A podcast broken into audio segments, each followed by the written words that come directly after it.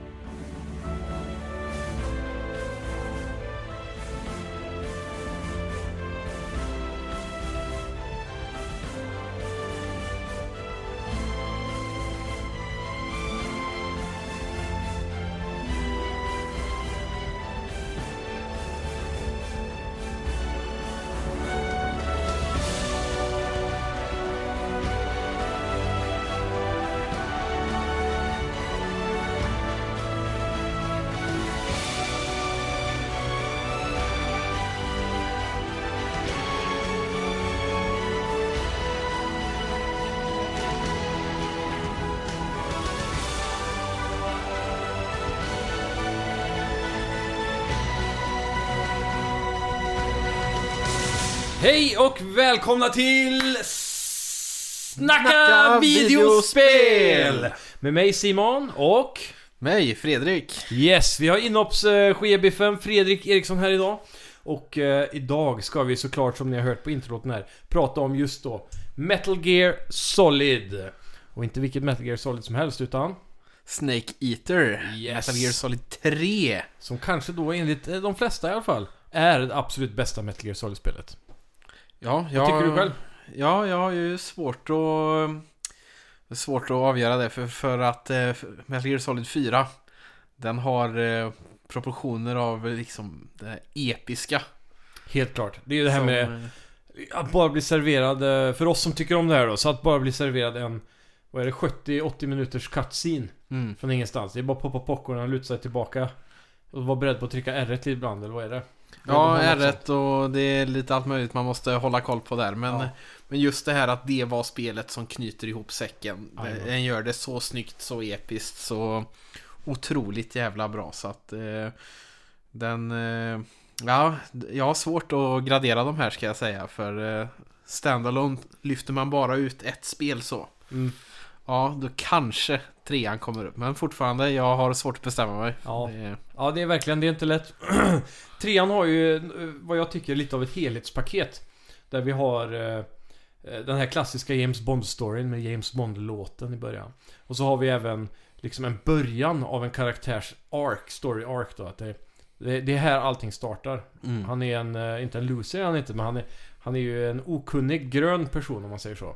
Ja, och visst sen är det så. blir han Mm. den han ska bli liksom. Ja men klassisk så här, origin story liksom. Ja. Vem är Big Boss? Mm. Och det finns lite av ett början och ett slut också då. Det är inte bara något som man förväntar sig en fortsättning på nödvändigtvis. Nej, nej. Så det, det är det som jag, jag, jag tycker kapsulerar hela upplevelsen här. Ja men det har ju det och sen att den har liksom verkligen alla de här klassiska Ja men eh, delarna det är liksom förräderi, det är hemligheter, det är, eh, det är så kalla kriget inspirerat liksom. ja, verkligen. Det, Och fullt med konspirationer. ja, ja, men man märker ju att eh, Kojima han är ju ett barn av kalla kriget Mm. och starkt influerad av de här klassiska spionberättelserna, de här stora mäktiga spionorganisationerna som KGB och CIA och alla konspirationer där kring och deras inflytande. Det, ju, det går ju som en röd tråd genom alla hans spel. Ja, verkligen. Ja, och på tal om alla hans spel då. Eh, och Kojima han själv. Vi kan ju börja avsnittet med att gå igenom lite av Kojimas liv, tänker jag. Ehm, vi kör väl rakt på här. Hideo Kojima då, den här briljanta och excentriska japanska spelutvecklaren, har ju då satt sin prägel på spelvärlden som väldigt få andra utvecklare. Eh, han eh, gör ju någonting väldigt unikt med mer än att bara göra banbrytande grafik och pushar konsolerna till deras yttersta utan det är också en sjukt djup story och en extrem komplexitet i alltihopa. Eh, det är hans, som är hans mest fram, framstående och framgångsrika skapelser är ju då den kritikerrosade Metal Gear Solid-serien. En episk saga som kombinerar action, politik, filosofi och surrealistiska inslag. Men Fredrik, vart kommer då Hideo Kojima ifrån egentligen? Ja, men Kojima, Hideo Kojima som man hör på namnet då, han är ju från Japan. Mm. Född eh, 24 augusti 1963. Ja, han är gammal i gamet ändå. Han är gammal i gamet och När farsan intressant- född? Han är född 64 tror jag, så han är ju då ett år äldre. Det Ja, betyder att han fyllde 60 i år. exakt. Det är lite kul ändå. Ja, det Det är är 60 jag år kan sedan. inte komma ihåg att jag har sett någonting på hans eh, Twitter om det. Nej, och det är ju faktiskt... Han kanske fyller i december då? Sista eller något. 24 augusti. är Ja just det, ja det läste vi ju precis. Ja. Minnet är bra men kort, eller vad säger man? Ja så är det. Ja, herregud. Nej men så, så Mm. är det ju och det är ja, som jag sa ett barn av kalla kriget här. Ja. Han föddes ju mitt under här. Det är ju The Cuban Missile Crisis som också går igenom spelet. Och jag vill Ja. minnas någonstans, det vågar jag inte ta gift på nu, att eh, eh, om det är Virtuous Mission eller någonting som utspelar sig just 24 augusti 1963 där. De har i alla fall, det finns något Easter Egg i, i spelet. Jo, nu kommer jag på det. Det är i, i, i slutet av spelet så kommer det upp så här viktiga datum som hände Ja, under, under spelets tid. Och då ja, finns lite i det eftertexterna typ. Hideo Kojima is born finns med där faktiskt. så är det ja. Eh, Så jävla självgod är han. Men det han är ju alltså. det och det ska man ju ha med sig att har man Det om spelat några av de här Metal Gear-spelen så ser man just Hideo Kojima namnet dyka upp väldigt många gånger. Ja, jo absolut. Speciellt i femman. Visst är det Där, så? där de tog det ju överstyr alltså. Ja. Men ja, som sagt. Född i Tokyo, Japan. Och redan från ung ålder då så visar han ett starkt intresse för film och berättande. Och det är ju det som då präglar hans eh, karriär inom spelutvecklare. Ja, det känns ju lite som att han, eh, han lyckades inte med film, så här, misslyckad regissör eller Ja, vad vill man ta så att han, han gick till spelvärlden istället. Man Man får lite den feelingen om att det... av spelen ja. Mm. Helt klart. Men eh, det som visade sig var då att han, han märkte att det var väldigt svårt att ta sig in i filmindustrin just. Mm. Så han gick ju då istället för att bli spelutvecklare och eh, började jobba hos Konami. Mm. Eh, som är då ett av de mest framgångsrika företagen under den här eran. Där eh, jobbade han till en början med på spel som Penguin Adventure och Snatcher. Och Snatcher är ett sånt spel som har återkommit lite med remakes och sådär som man kan få tag på lite enklare nu för tiden. Om inte annat, emuleringar är ju ganska vanligt då. Men det var ju då 1987 som han släppte sitt första mästerverk som var då bara Metal Gear för den här eh, hem-PCn som de hade i Japan som var väldigt populär och den hette ju MSX2. Ja, det är intressant. Det är före både din och min tid. Ja, verkligen. Långt före. Och... Eh, ja, som sagt. Det första Metal Gear introducerade då världen till den tyste infiltratören Solid Snake. Mm. Och eh, han satte ju då grunden för vad som skulle bli den mest innovativa och komplexa spelserien genom tiderna här, Metal Gear Solid. Spelet fokuserade på någonting helt annat än vad vi har sett i tidigare eh, spel under den eran då. Och det var just Stealth. Det här är ju ett nytt koncept som eh, eh revolutionerade gaminggenrer om man ska säga så. Ja, men precis. Ja. Det är ju en genre som har, det har ju fortsatt liksom. Så att det finns ju många stealth-spel smygande och så. Men det är ju klart att på den tiden så som man, eh, man såg det uppifrån eller från sidan smyga runt och just det här eh, göra allt, inte starta larm och sånt. Det är, det är lite intressant att vara först i den kategorin så att säga. Det Ja, har ju verkligen. präglat så många andra. Genren är ju inte liten. Nej, verkligen inte. Man ser ju också kanske den största konkurrenten en period där var ju Splinter Cell. Mm. Som jag har spelat alldeles för lite skulle jag våga säga. Ja, men det är nog samma här. Det är väl ett spel jag körde igenom för eh, många herrans år sedan. Ja.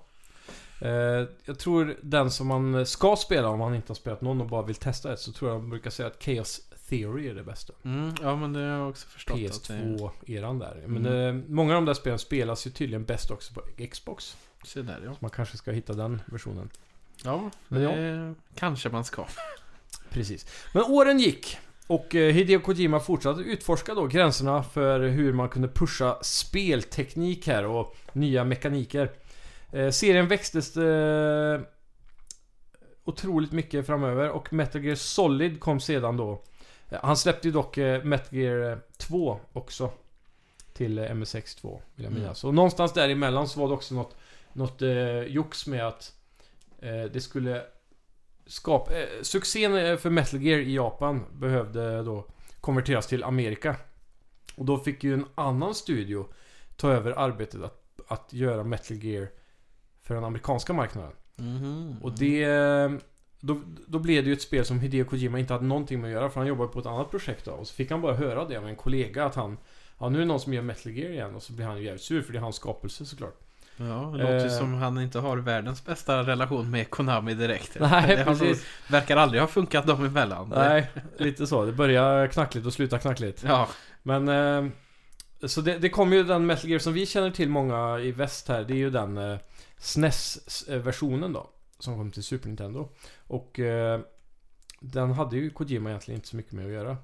Och sen så fick... Eh, jag tror det sålde ganska bra i USA och så vidare. Så det blev en hit här med, men det var inte lika bra som originalet. Men då blev Kojima lite sur, så han gick ju upp till eh, rektorn, höll jag på att säga. Men, eh, men spelled, eh, ledningen på Konami och sa att han ville göra ett spel. Så han fick göra tvåan då, för det var ju en hit i Japan med. Och då gjorde de tvåan till MSX, MSX eh, också. Ehm, och sen blev det väl lite samma visa har jag för mig. Nu, nu är det lite dålig research här. Jag har inte kollat så jättemycket på de här supergamla grejerna. Men... Eh, summa summarum i alla fall. Han satte ner foten ordentligt för nu kom ju Playstation 1 till världen. Och eh, han skapade då Metal Gear Solid 1998 till denna PS1. Och det markerade en revolution i speldesign genom att kombinera då filmisk storytelling, innovativa karaktärsdesigner och en eh, intrikat vävd eh, intrig om kärnvapenspridning och moralisk komplexitet ja men det är ju, det är ju verkligen så. Just det här filmiska storytellingen. Det är ju den som jag kanske framförallt fått mig så högt i, Ja, på spelserien. Att det är ju otroligt, eh, otroligt eh, duktig på, på att få till det där. Och speciellt liksom det här gamla, det episka allt det. Visst, det är en klassisk berättelse. Man kan kalla det liksom klyschigt eller någonting. Men Ja. fan, han gör det bra. det gör han. Och Han, tar- ju mycket inspiration från filmer i Hollywood och så vidare. Det märker man ju. Men oavsett så gör han det till sin grej. Ja, han gör ju mycket. det. Och så karaktärerna, bossarna, allting. Det är välskrivet, det är intressant, det är bra, det är Ja. välutvecklat. Det är fruktansvärt det är djupt och... Och det återigen då kommer man ju tillbaka till det här filmiska just i Metal Gear Solid på PS1 när han för första gången fick en, eh, ett spel i 3D då som där han kunde styra kameran och lägga fokus på högkvalitativs ljud, eh, alltså voice acting inspelningar som man kunde ha tillsammans med de här kameravinklarna som då skapade in-game cutscenes med väldigt mycket känsla jämfört med många andra spel. Final Fantasy och så vidare körde ju mycket på pre- pre-rendered cutscenes eller FMVs eller vad man kallar det på den tiden. Så där var, grafiken blir bättre men det är mer som en film då, som är förgjord så. Men han, han körde ju mest, jag vill minnas att det finns inga pre-rendered cutscenes i Metal Gear Solid 1. Att allting är in-engine så. Mm. Man ser ju aldrig ett snyggare ansikte på Snake förutom i Codec då, där det är en Nej, stillbild. nej, exakt. Utan det är precis som du säger. Mm. Det, Men eh, ja, därifrån var han ju inte nöjd såklart. 2001 överraskade han världen med Metal Gear Solid 2 Sons of Liberty. ja, det var ju överraskning verkligen Mm. där. Det, inte, du har ju berättat för mig om, ja, du skulle nästan våga kalla det trauma Simon. Alltså? Nej, inte du. Förlåt, det var inte du. Men eh, du, är du Men många som spelade ettan då. Att Ja, Det ja. var lite trauma där. Ja. För att eh, han, han Ja. skojar ju till det med karaktärerna Ja, där. precis. Det här är ju jävligt kul också. Nu kan jag ju lägga till, eh, jag kan lägga till där då att eh, min resa med Metal Gear Solid börjar ju just med Metal Gear Solid då, 1. Ehm, som jag spelade kanske... Det var nog inte 98, det var nog några år senare, men jag, jag köpte ju tvåan inte långt efter release, kanske 2002, 2000... Inte 2003 tror jag inte. 2002 kanske. Så runt eh, 2000 tror jag jag spelade ettan för första gången. Och där blev jag ju för alltid kär. Jag, jag vill minnas jag gick i femman, då kan vi ju räkna ut när det var egentligen. När du gick i femman Hur ja. gammal är man när man går i femman? Elva. är man 11 då? Ja. Så 91, Ja, år två, vad blir det då? 2002. 2002. Mm. När kom Metal Gear Solid 3? Kommer du ihåg det? det är det spelet vi ska prata om idag. det börjar bra här. En Börjar gött. Ska vi se, fråga eh, Google. Metal Gear Solid 3. 85 kanske? 2004. I alla fall, eh, det kan ju vara amerikansk release då. Eh, Men Google säger 2004. Mm. November, sent. Mm. Men då är det inte helt omöjligt att jag spelade Metal Gear Solid 1 2000... Nej, nej. För jag, jag minns ju releasen av tvåan, så det kan ju inte stämma. Jag måste ha spelat i fyran då. 2000, jag måste ha spelat det typ 2001. Ja, kan vara så. Tidigt 2001 då. Ja, något sånt. Skitsamma. 2001 överraskande världen med Metal Gear Solid 2 Sons of Liberty. Och eh, som du var inne på där då. Traumabiten. Mm. Folk, fans av serien vill ju ha Snake. Och i början av spel så kan man ju välja eh, olika inställningar, svårighetsgrad och så vidare. Och så kan du välja, jag har spelat Metal Gear Solid förr. Jag har inte spelat Metal Gear Solid. Och så lite sådana grejer. Och då valde man då, jag har spelat Metal Gear Solid förr. Då fick man börja som Raiden va? Och om man valde jag inte spelat Metal Gear Solid förr, då fick man börja som Snake på Tanker. Var det inte så? Eller är det tvärtom? Ja, ja kan, eh, jag har ju en känsla av att det var tvärtom, men Ja. eh, nu vågar jag inte ta gift på det heller. För jag har för mig att han ville fucka med de som har spelat Metal Gear Ja. Solid. Att då får du börja med Raiden liksom. Och sen får du den här bonuskakan att du Mm. spelar Tanker Epson efter. För hela, hela Metal Gear Solid 2 bygger då på att du får en ny spelbar karaktär. Den är Green Rookie som precis som Snake eh, Solid Snake i första spelet. Och eh, han i, I storyn så presenteras Snake som en terrorist. Och så visar de klipp ifrån den här Tanker-episoden som man Ja. får spela senare. Och då framgår det ju att Snake inte är terroristen. Han är ju hjälten, men det är så media spinner det. Mm. Oavsett, vidare då. Efter Metal Gear Solid 2 så kom ju 2004 Metal Gear Solid 3 Snake Eater. ehm, som vi kommer prata om mer sen. Och så Metal Gear Solid 4 Guns of the Patriots. Var det 2008? Ja, 2008. Eller var det 7? Kan vara sent 2007, eh, alternativt 2008. Ja, för jag minns ju att det var, det var inte direkt PS... PS3 kom ju runt 2006-ish. ehm, I världen. Och Metal Gear Solid 4 var ju ganska... Jag säger 2008 tror jag. Ja, skulle jag För säga. det, det var Sent nytt. 2007. Eh, juni 2008 ja. Se där ja. Och... Eh, för, jag, för jag minns att det var inte nytt på... Eh, eller det var inte ett release-spel direkt. Eller release window på PS3. Men det var inte allt för långt in i den generationen. Och det revolutionerade ju också Metal Gear Solid med mycket bättre gameplay. Ännu längre cutscenes som vi pratade om. Och eh, framförallt då en knytning på säcken Mm. på den här extremt långa storyn. Så där har vi ju Metal Gears eh, historia lite grann. Metal Eh, Gear och... Metal Gear har ju alltid eh, då som sagt djup filosofi och mycket samhällsvetenskap som genomsyrar hela storyn där. Eh, Kojima har alltid haft fingret på pulsen av teknologiska framsteg och har i många, på många vis då sett framtiden, eller spått framtiden. Det är mycket så här med AI och konstiga saker som börjar hända nu som han pratade om för 20 år sedan nästan. Ja, men precis. Det här dystopiska, mörka liksom. Och Mm. Hur ska man eh, vara emot det? Eller storyn presenteras ju ofta så liksom. Ja, och det är väldigt eh, på många sätt an- anti-war, Mm. hans message då. Genom det hela. Ja, men precis. Och det är väl så. eh, Barn av kalla kriget liksom. Mm. Det här ständiga hotet om jordens undergång och kärnvapenkrig och... Precis. Eh, ja, och tyvärr då som vi alla vet, eller de flesta av oss åtminstone, så har ju Kojimas relation med Konami varit präglad av kontroverser och komplikationer. 2015 lämnade han företaget. Detta ledde till skapandet av sitt eget då oberoende studio, Kojima Productions. Där han har gjort bland annat Death Stranding, håller på med Death Stranding 2 nu och även det senaste annonserade OD för Xbox som vi är väldigt oklara på vad det faktiskt är. Ooh. Men eh, vi har fått se att han ska jobba med Unreal Engine den här gången och eh, MetaHuman som är en del av Unreal Engine för att få väldigt, väldigt eh, realistiska ansiktsuttryck. Så det ser ut att gå åt skräckhållet det här. Eh, ja. Så så är det. Även om Kojima då har gått vidare från Metal Gear på nya äventyr så kommer den här serien alltid att ha stå närmast mig tror jag inom gaming. Närmast mitt hjärta. Och eh, hans påverkan på mitt liv är garanterat stort. Och eh, ja, nu är det ju julafton allihopa. Det här är ju då Snacka videospels julspecial i år. Och jag får säga er varmt välkomna. Och eh, Välkommen Fredrik Eriksson här Tackar, tackar. som gäst och eh, Metal Gear Solid eh, speciellt 3-expert skulle jag säga. Men även över hela serien. Han är otroligt kunnig så det ska bli väldigt spännande det här. Eh, och med det så tycker jag att vi går in lite på eh, vad Snake tror om om julen och tomten och sådär. Mm, spännande. Ja. Det vill vi ju höra. Snake, how much do you know about the U.S. Homeland Air Defense Network? Uh, I don't know much about what goes on up in the sky.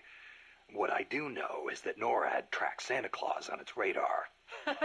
nice one. I didn't know you were a comedian, too. Huh? No, I'm serious. it's true. NORAD tracks his. Listen to me. Every December, they set up a hotline and. Okay, okay, I get it. He's real, I tell you. He used to bring me presents and. Ja, och där hörde vi då Snake prata om NORAD och att eh, de trackar tomten och så vidare. Och eh, precis som eh, vi har gjort ikväll och vi tror att tomten för er som lyssnar på det här på morgonen nu är på väg till er alla. Och med det säger jag varmt välkommen till Snacka videospels julspecial och nu börjar vi prata om just Metal Gear Solid 3. What a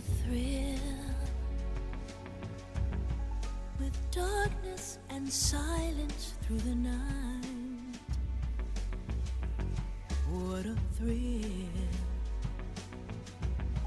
I'm searching and I'll melt into you.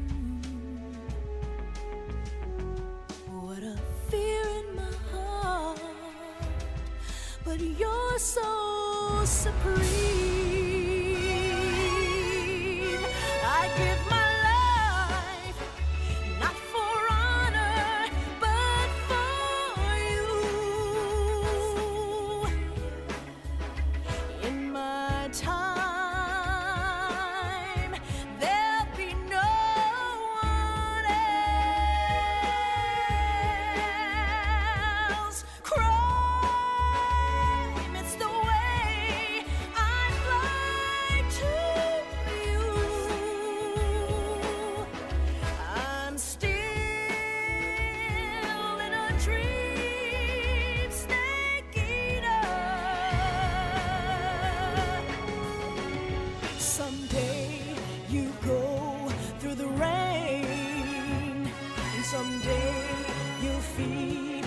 Tree frog.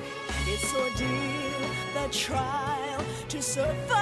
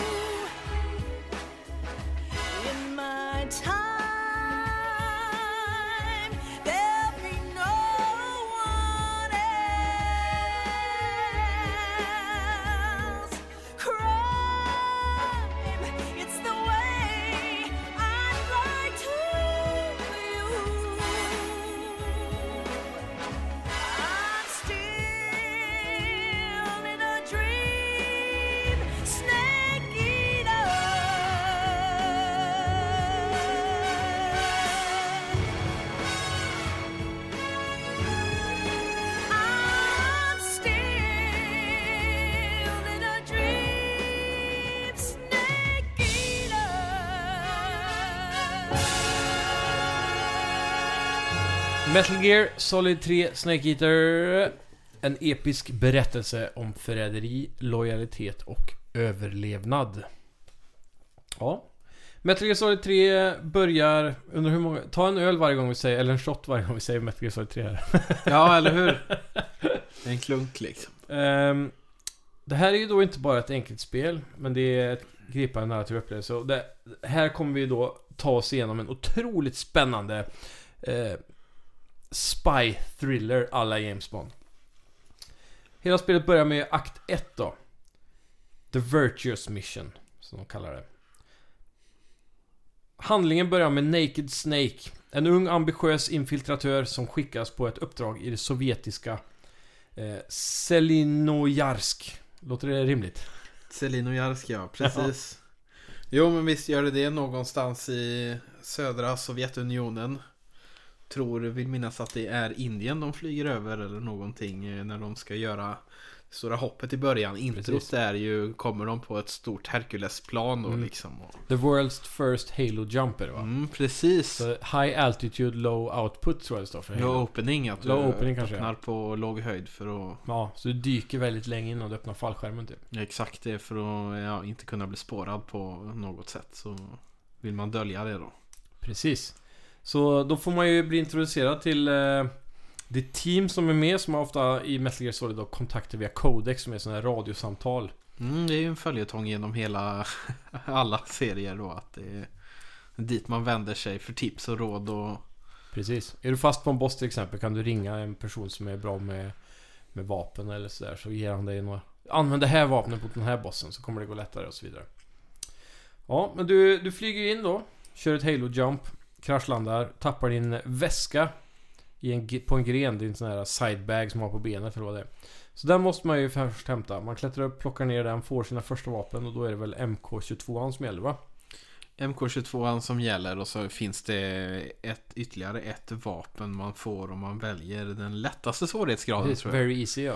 Mm, då får man en sån Easy Gun heter den? Easy Gun, exakt, Mm. precis. Och den, eh, den är ju ganska rolig faktiskt. Men vi kommer komma in lite på alla typer av vapen som finns senare här tänkte jag. När vi, senare mot eh, slutet av podden, eller sista delen av podden, så kommer vi gå igenom lite taktiker, Easter eggs och olika ja, roliga gadgets och vapen och så här som man kan komma över i spelet. Men Easy Gun är ju en sån där grej du får direkt då. Mm. Om du då, som du sa, väljer lättaste. Ja, efter att man eh, har retrievat det, lite som en tutorial nästan på hur man klättrar i träd och sådär. Och så får man lite tutorialvägen av att man går igenom djungeln och går över en eh, pöl av krokodiler typ.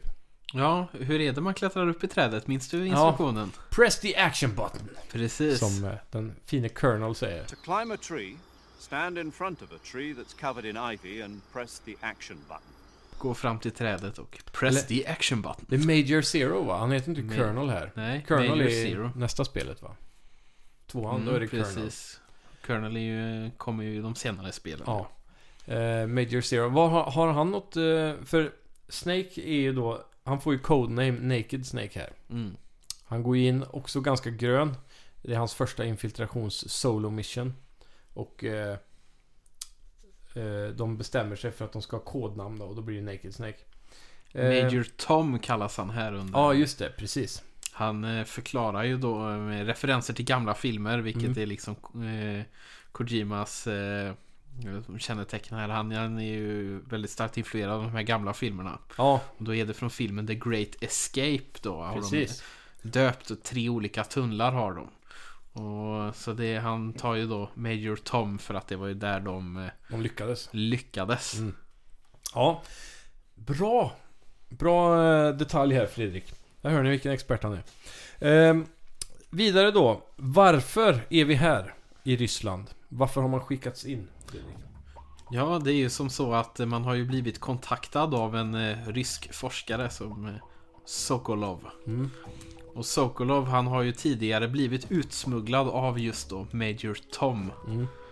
Eh, eh, men eh, blev ju då tillbakalämnad till Sovjetunionen i, i ett hemligt byte då i, eh, så att de skulle dra tillbaka sina kärnvapenmissiler från Kuba. Precis. Så det här är ju redan, där går man in på de här stora historiska händelserna. Mm. Och knyter in då verklighetshändelser med den här fiktionen som Kojima skapar. Och det är det som gör den så extra eh, spännande och gripande för att eh, det, det får en högre realism skulle jag säga.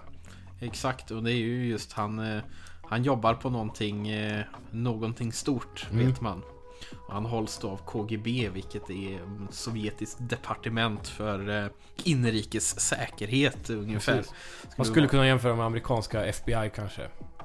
Eller Ja, CIA, liksom, de här- FBI kanske. Men... Eh, Hemliga polisen liksom Mm. har man ju aldrig haft i demokratier med klassisk Gestapo eller Stasi och, Ja, precis. och sådana liksom. Den Mm. hemliga polisen som här diktaturerna använder för att kontrollera befolkningen och Mm. eh, alla segment kanske av samhället. Men som du sa. Ja men precis och KGB är väl eh, liksom the mother of all eh, nasty Ja. Secret Police. secret police organizations eh, liksom. De här eh, var ju överallt och såg det överallt och Ja. så vidare. Och, Man, man smyger sig då genom eh, djungel och bröte och ehm, får sakta lära sig överlevnad här också. För det är en stor grej med det här spelet. Just överlevnadsmekanikerna som Kojima implementerade här.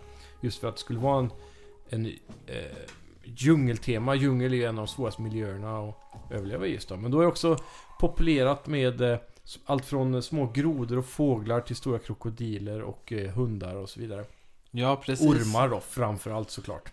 Man kan ju då söva ner de här och fånga dem i burar. Ja, precis. Det är ju en skillnad på då det första vapnet du får som är MK22 som är en eh, tranquilizer gun då, alltså en sömnpistol som skjuter sömnpilar. Medan om du skjuter med vanliga vapen så dör ju fiender och djur.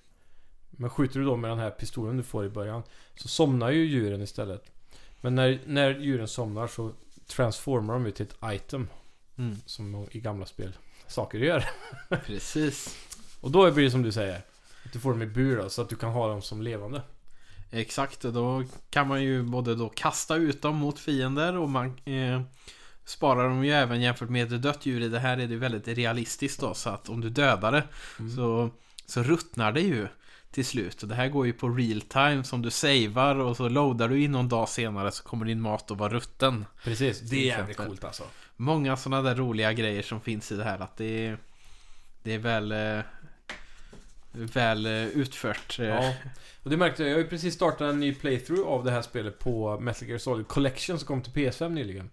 Och då spelar jag ju det här med en snubbe som heter Erik som aldrig har spelat Metal Gear Solid förr. Så vi börjar i kronologisk ordning helt enkelt. Lite som den här podden. Och det märkte vi eftersom vi umgås några gånger i månaden bara så hinner vi liksom inte spela med jämna mellanrum. Och då märkte vi direkt på andra playthroughen att eh, all mat vi hade i inventoriet var ruttet så han började ju spy så fort man käkade. Det där ja. ja. Ja. Och då måste man ju då också gå in i startmenyn och lära sig det här nya Cure-programmet. Eller eh, mekaniken. Mm. Där du får... Om du ramlar ner från hög höjd kan du bryta benet. Blir du skjuten har du bullet wounds och så vidare. Och då har du ju då massa olika items för att läka i det här systemet. Så då måste du ta... Har du blivit skjuten så är det väl kniv och sen eh, desinfekteringsmedel. Och Sy sen väl ihop det. Sy och så bandage på typ eller något sånt där. Precis. Och då, då har du curat den, så då väljer man alla de här itemsen. Så bra, då är det borta. Och så kan ditt HP bli fullt igen. Då. Mm, och det är ju samma med food poisoning så finns det ju Mm. några tabletter man behöver ta för det. Ja. Precis då. Så någon form av magmedicin eller vad det nu kan vara. Så eh, det, det är ganska djupt och speciellt för sin tid då, det här systemet. Så det är roligt. Eh, vi tar oss igenom djungeln som sagt. Förbi fiender och lär oss controlsen och allt det här. Och då kommer man till ett camp. Och där är ju Sokolov då som man ska möta. Och- Precis. Och då stöter man på en viss person. Exakt. Som är väldigt viktig för serien. Och det är väl, det är väl innan man träffar Sokolov som man möter den här snubben? Nej, det är Eller är det efter. efter? Det är efter. Ja just det, så då tar vi Sokolov först då. Vi tar Sokolov först. Man smyger då igenom eh, man kan spela det lite olika då. Enligt instruktionerna från Major Tom så ska man ju inte döda någon utan man ska smyga sig igenom. Det kan man dock välja att göra. Då kommer det att kommenteras på och ha vissa konsekvenser Jaha. för, för spelet. Men i alla fall ska man ta sig fram till Sokolov. Han eh, eh, tror direkt att man är eh, rysk eh, agent. Så han, han bränner massa dokument. Bara, Mm. Du kommer inte att få någonting ur mig. Och så säger han att han har då blivit skickad av Major Tom. Och så säger han eh, att han ska framföra ett, eh, ett meddelande till honom. Och då Mm. är det Sorry for being so late. Och då säger Sokolov That means eh, Och då frågar han Eller säger han att I don't know what it means Så han säger That means eh, he kept his word Precis. För då Sokolov som sagt blir ju utläm- eller flydde till USA, blev tradad för eh, kubanska krisen. Och sen hade ju då Major Tom lovat att han skulle bli räddad. Så Snake är skickad hit för att rädda honom. Då börjar man då att smyga därifrån med Sokolov. Exakt så. Och då blir man ju ganska direkt ambushad av Mm. KGB som har skickat sin förstärkning Eller Mm. så som man blir omringad Och helt plötsligt så kommer det in en, eh, en man eh, med stövlar och eh, med sporrar det heter kanske. Ja, sporrar tror jag det heter. Här cowboy boots liksom. Ja, exakt. Och eh, som trixar med pistolen som att han rullar med revolvern där på, på fingret. Men det är ju ingen revolver han har den här gången. Det är en eh, Makarov, en eh, typisk eh, sovjetisk... Eh, Handpistol eller vad man ja, säger. precis. Modernare typ. Ja, eh, Revolver Ocelot är hans namn. Eller Adamska. That's Major Ocelot to you. And don't you forget it. En ung Ocelot, fortfarande under namnet Adamska, dyker upp som en revolverexpert och spion. Hans entusiasm för vapen eh, och in, inte... Ja, han, han, eh, jag ska inte läsa allt här för det, det blir eh, lite spoilervarning för er som kanske inte har spelat spelet och vill följa den här podden lite som att vi berättar en story också. Så jag tror vi kan gå in djupare senare. Men eh, han, han är otroligt minnesvärd och eh, är med ganska långt in i serien. Men det här är lite av en origin story även för den här karaktären då. Så Adamska, eller Revolver Ocelot som man då kommer att kallas.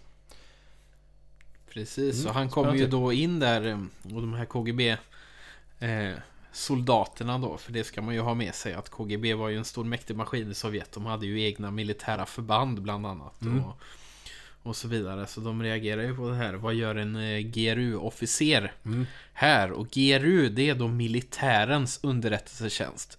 Till skillnad från KGB då som är det kommunistiska partiets underrättelsetjänst. Precis.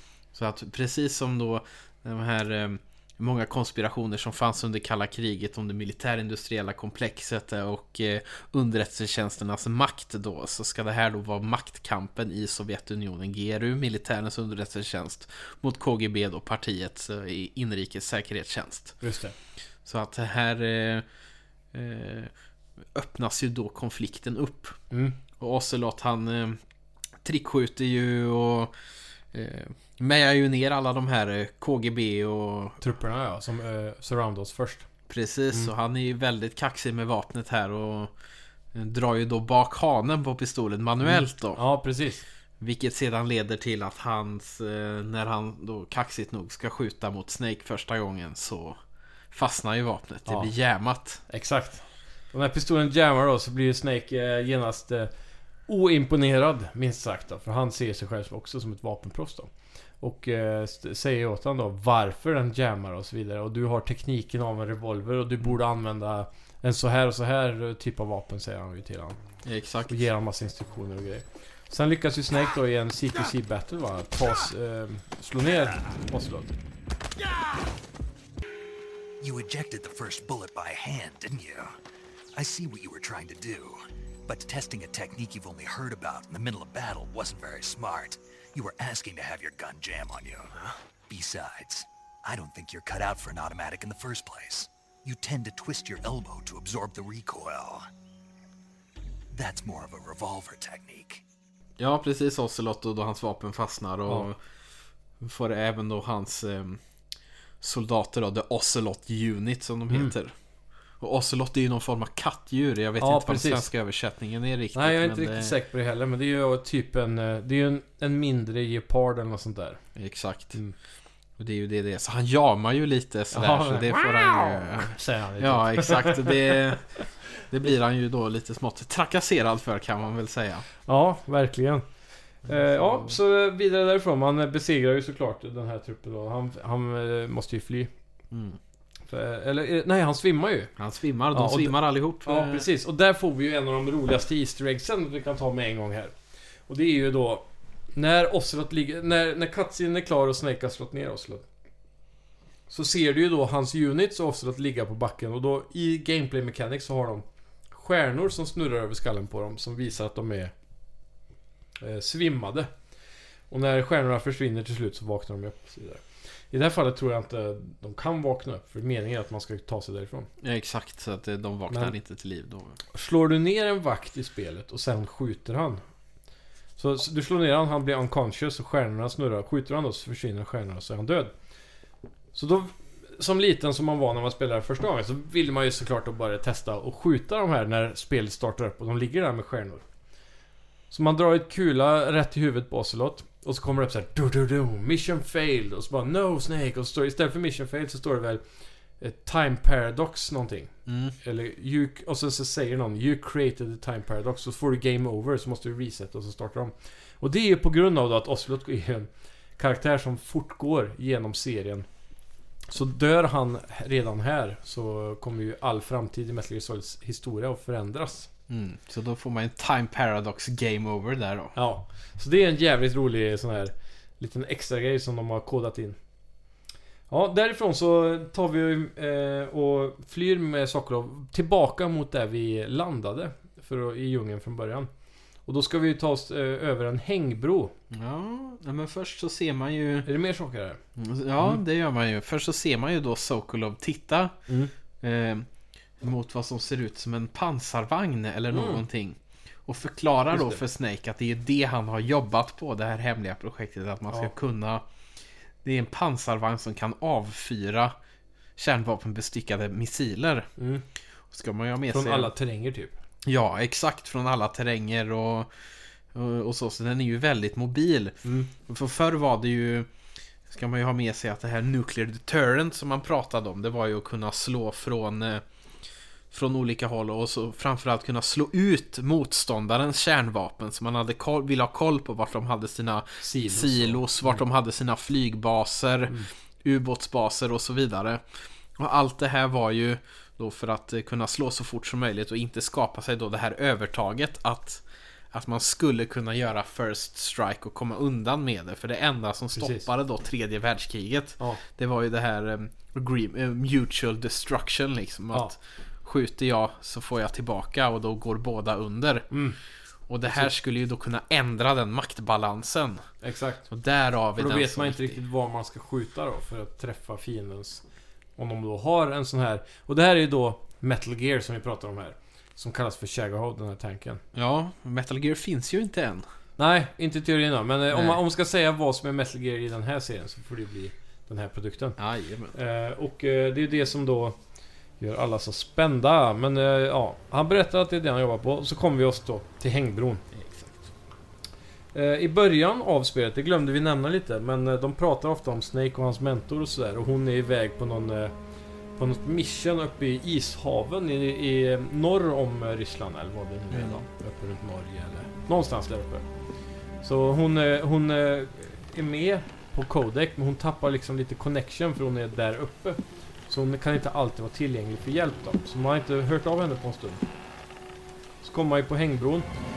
Och där, på andra sidan hängbron, så står då självaste The Boss. Boss?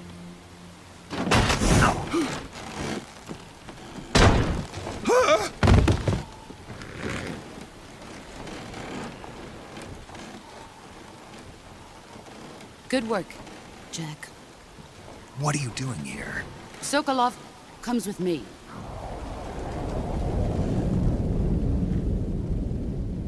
Snakes eh, moderfigur nästan i den här världen.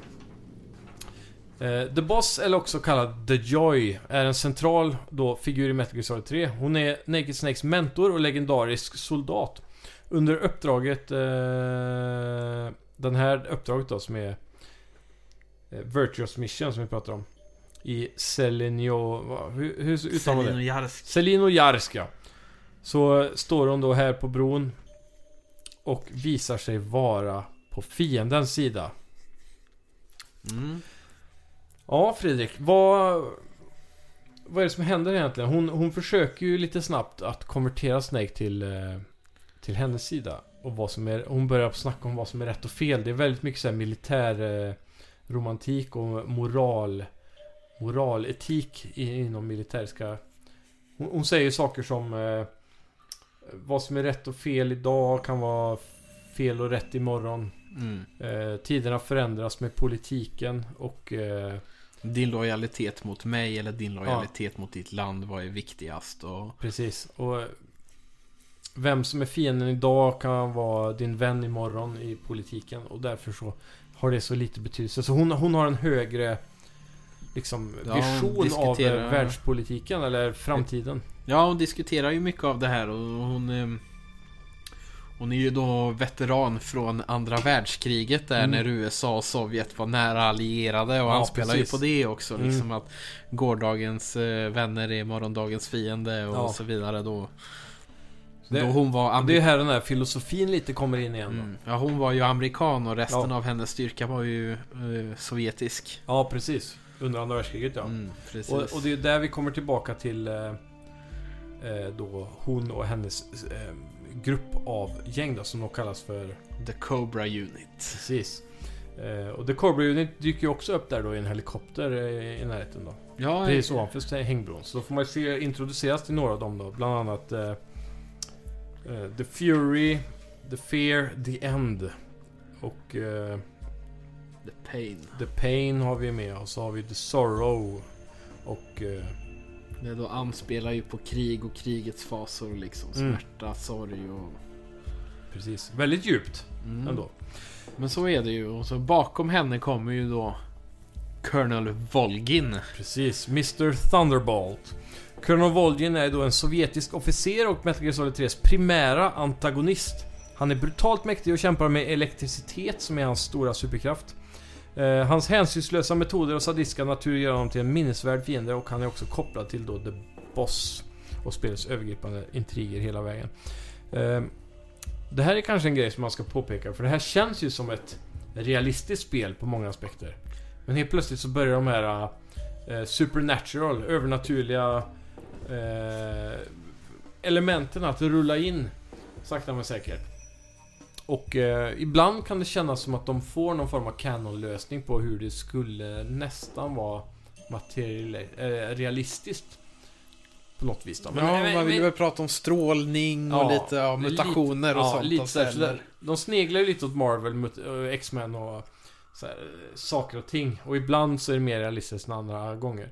Men han är Volgen då, har ju då nästan som en elektrisk ål då, att han kan generera ström i kroppen och skjuta ut lite sådär. Men det är inte riktigt så mycket som till exempel eh, Vad heter Spiderman-skurken? Som är i Spiderman 2 med Andrew Garfield och Eh, Shocker tror jag. Ja, skitsamma. Han kan i alla fall bara han kan generera ström i, i händerna. Så när han tar i någon så skjuter så får han ström i sig. När han slår folk kan han slå med ström. Och så har han en grej där han typ sätter ammunition emellan varje, eh, mellan fingrarna så. Mm. Och sen ja, så håller han, så... ja, så håller han det så att kulorna sticker ut mellan fingrarna som ett kno, knogjärn nästan. Och genom strömmen då så kan han avfyra kulorna där. Medan han Precis. slår och sånt. Så det är lite av hans grej här. Så han dyker upp som du säger då, bakom då The Boss på bron och de står då och diskuterar hela deras mentorskap och framtiden och om man ska byta sida. Men Snake är trogen till hans mission, eh, hans land och han tror på det han gör. Så han eh, ställer sig emot The Boss där då, hans mentor. Och eh, det blir ju en hand-to-hand combat där ganska snabbt när hon desarmerar Snake och hans pistol.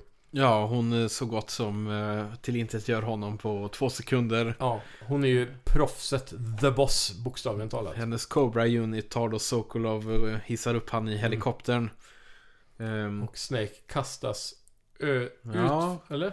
hon tar ju tag i hans arm Mm. och bryter den. Eh, Just det. tar eh, vid armbågen där så Mm. att den går helt åt eh, ur led. Ja. Så att säga. Och eh, eh, samtidigt så säger Volgin eh, eh, att gör dig av med den där. Mm. Och då tar hon tag i Hela honom. valpspolingen. Tar tag i honom och kastar honom då ner från bron i ett stup ner i en flod. Precis. Där han då flyt, eh, flyter med med strömmen. Mm. Helt enkelt. Och de lämnar. Men hon tittar liksom lite så här. Hon sneglar ner efter, flodens eh, fall. Det är ju typ ett vattenfallaktigt ställe också det här. Ja, man ska ju med sig. Han får ju med hennes då bandana. Och den Mm. kommer ju ha viss betydelse. Ja, verkligen. Och det är också därifrån då, för hon har en bandana på sig som du säger. Och när han faller så sliter han med sig hennes. Och det är där den ikoniska looken av Snake då kommer. Att han har en bandana genom alla spelen. Exakt. Ja. Coolt! Och där har vi The Virtuous Mission i princip, eller? Inte riktigt kanske. Nej, Eh, vi har för- ju för- fortfarande... för man, man vaknar upp eh, längre ner i flodens fall här. Och eh, är strandsatt. Och där kommer ännu en liten Easter egg. För genom spelets gång då, så här i cutscenes och så vidare. Cutscenesen är gjorda in, in engine. Och det betyder att du kan interagera ofta. Och eh, lite då och då så kommer R1-knappen upp som är då i vanlig gameplay så är att du tittar i First Person Mode och det, så är det samma i cutscene. Så mitt i en cutscene så kan stå R1, då ser du genom Snakes ögon och kan titta runt. Och när du då vaknar upp här så ser man ett lik som ligger där, där han har liksom spolats upp på en strand. Och det här liket kommer ju spela väldigt stor roll senare då Mm. i eh, storyn. Eh, vi, kommer, vi kan återkomma till liket eh, när vi kommer till den biten i storyn tänker jag.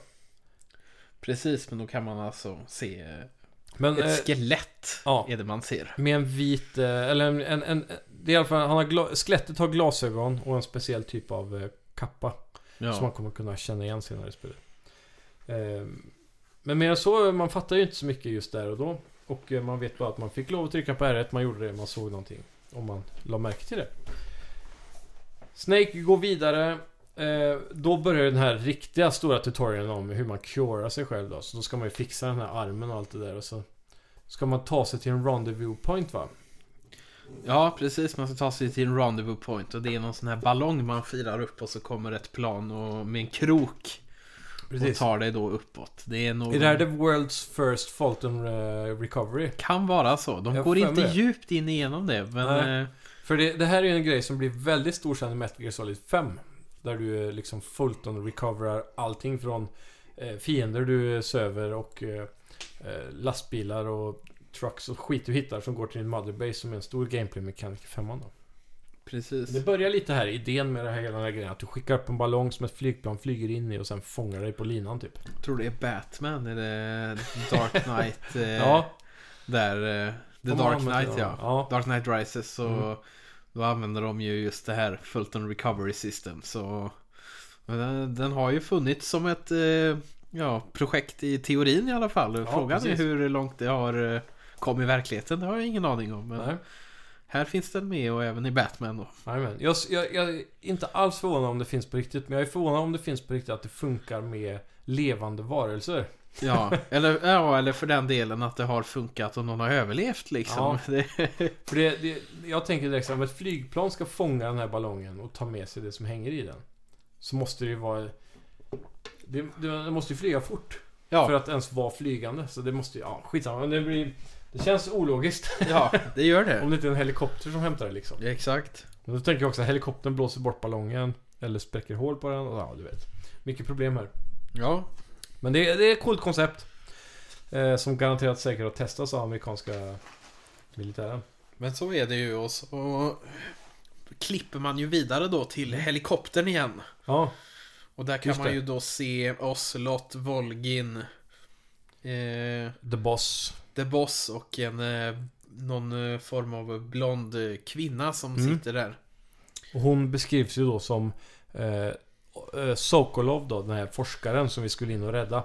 Sokolovs älskare Ja. beskrivs hon som då. Ja, hon gör ju det. Att hon har, sitter där i KGB-uniform. Mm. Blir Eh. fångatagen av då. De här är ju mer... eh, Den här truppen då, alltså... ehm, The Boss och hennes Cobra Unit och Ocelot tillsammans med då han här Volgin som är ledaren, Colonel Volgin. De är ju på grussidan av eh, spektrat då. Precis. Medan hon då är deras fånge från KGB-sidan av ryska inbördesspektran. Exakt. Kan man säga. Ja, men precis Ja. så är det ju. Och de har ju med sig någonting som The Boss. Har med som en gåva till Colonel Volgin. Ja. Det är lite så hon defektar från den amerikanska sidan. Genom den här gåvan. Och vad heter den? Kommer du ihåg Det det? är The Davy Crockett. Precis. Och Det det är då en liten taktisk kärnvapenmissil som man Mm. kan avfyra från eh, Ja. granatgevär. Det ser ut som en RPG eller... Ja, precis. Och det är en RPG då, typ då, med två eh, missiler. Som är mini-nukes då. Precis. Och då ser man från helikoptern att Volgin eh, plockar upp den och vill testa sin nya leksak. Så han skjuter av ett skott rakt mot den här research facilityn som vi räddade Sokolov ifrån. Ja, det är ju så att... Eh, ja, precis inte riktigt. Den skjuter ju mot ett labb, gör han. Ja. Okej, det är inte... Nej, just det. Det är inte den platsen. där. men det är, men det, i är, det är mot ett labb i närheten. Mm. Och, och Ocelot försöker ju stoppa honom. Då. Nej, nej, du kan inte göra så. Du kan inte göra så. Det är våra landsmän. Mm. Trots allt. Eh, Precis. liksom säger han att... Eh, Men Volgin doesn't give a fuck. You don't nuke your own. Mm. Men i, Rys- i Sovjet Russia. Ja. Men sen är det också till fördel då för honom på ett sätt. För han försöker ju spela de politiska korten här och se, se till att amerikanska delen av världen får the blame för den här atombombsprängningen. För det här är ju amerikanska vapen som de hittar bevis för. Precis, det är ju amerikanska vapen. Så det här får ju stora konsekvenser att eh, Mm. Volgin avfyrar den här mot labbet. Så att eh, eh, Sokolov är försvunnen. Eh, Man har ju... Ja, och det, och nå- någonstans där är det ju då det slutar The Virtuous Mission. Mm. Man kommer in i den här cutscenen. Mm. Där eh, Major Tom, eller som han nu kommer kallas, Major Zero. För han visar sig ju att han valde ju fel tunnel. Ja, Det var ju inte tunneln som var den rätta tunneln så att säga. Utan det var ju en av de misslyckade som var Tom. Åh fan. Ja, Så han- det blev fel där ändå? Det blev fel. Han är ju lite vidskeplig där sen. Mm. Så att han eh, kommer ju numera bara att kallas Major Zero. Som verkar Precis. vara hans eh, antingen namn eller kodnamn på något sätt som är etablerat. Ja. Så Major Tom var lite ett misstag av eh, val av namn här då. Det var Och, ett litet eh, misstag. Som sagt, det här missionet gick ju åt pipsvängen. Snake retirerar. Och eh, USA får skulden för den här atombombsprängningen. The Boss, som är USAs främsta soldat och en veteran från andra världskriget, har nu defekterat till Sovjet. Och mitt i den här smeten sitter Snake med en bruten arm och undrar vad fan som har hänt. Ja, och någonstans där så eh, klipps man då in till eh, mitt i en berättelse där Snake och Major Zero pratar. Mm. Och Snake frågar lite så här, vad gör de här soldaterna här och ska de gripa mig eller och alla förhör eh, man har gått igenom då berättar han. Mm. Och det är ju som så att i rys, ryska presidenten Khrushchev som han hette Mm. Har ju ringt till eh, USAs president och de har ju pratat om det här att vad gör dina kärnvapen har exploderat och jag har satt eh, militären på Högsta high varning. alert. Mm. Ja, exakt. Och Defcon 5 eller vad amerikanerna säger? Ja, precis. Det är, väl, det är väl ett av de här är ju krig och precis under krig är det ju då han har satt och även sina kärnvapenstyrkor har ju Mm. Sovjetunionen mobiliserat. Och han, eh, de försöker ju då dra historien att de har defekt, eh, eller att hon har hoppat av då som man säger på svenska. Mm. Till Sovjetunionen och stulit då det här kärnvapnet. Och USAs regering har ingenting med det att göra. Man tar ju... Väldigt svårt att, att, att förneka alla de här grejerna nu och helt plötsligt när USAs främsta militäriska profil eh, hoppar skepp med kärnvapnen och sen smäller en av de kärnvapnen. Det är väldigt Ja. svårt att inte peka på USA då. Eh, Ja, de vill ju inte tro på att hon har hoppat av. Har de bara Nej. jävlats och så vidare. Så att... eh, det kan ju vara en American plot alltihopa det här. Så Khrushchev, men Khrushchev ger ändå USA en chans. De får, vad är det, 24 timmar på sig? Ja, det är väl lite mer eh, tror jag. Jag kommer inte ihåg exakt. Ja, men de, 48 eller det är något sånt, någon dag liksom. ja, exakt. På att eh, de ska själv mörda The Boss.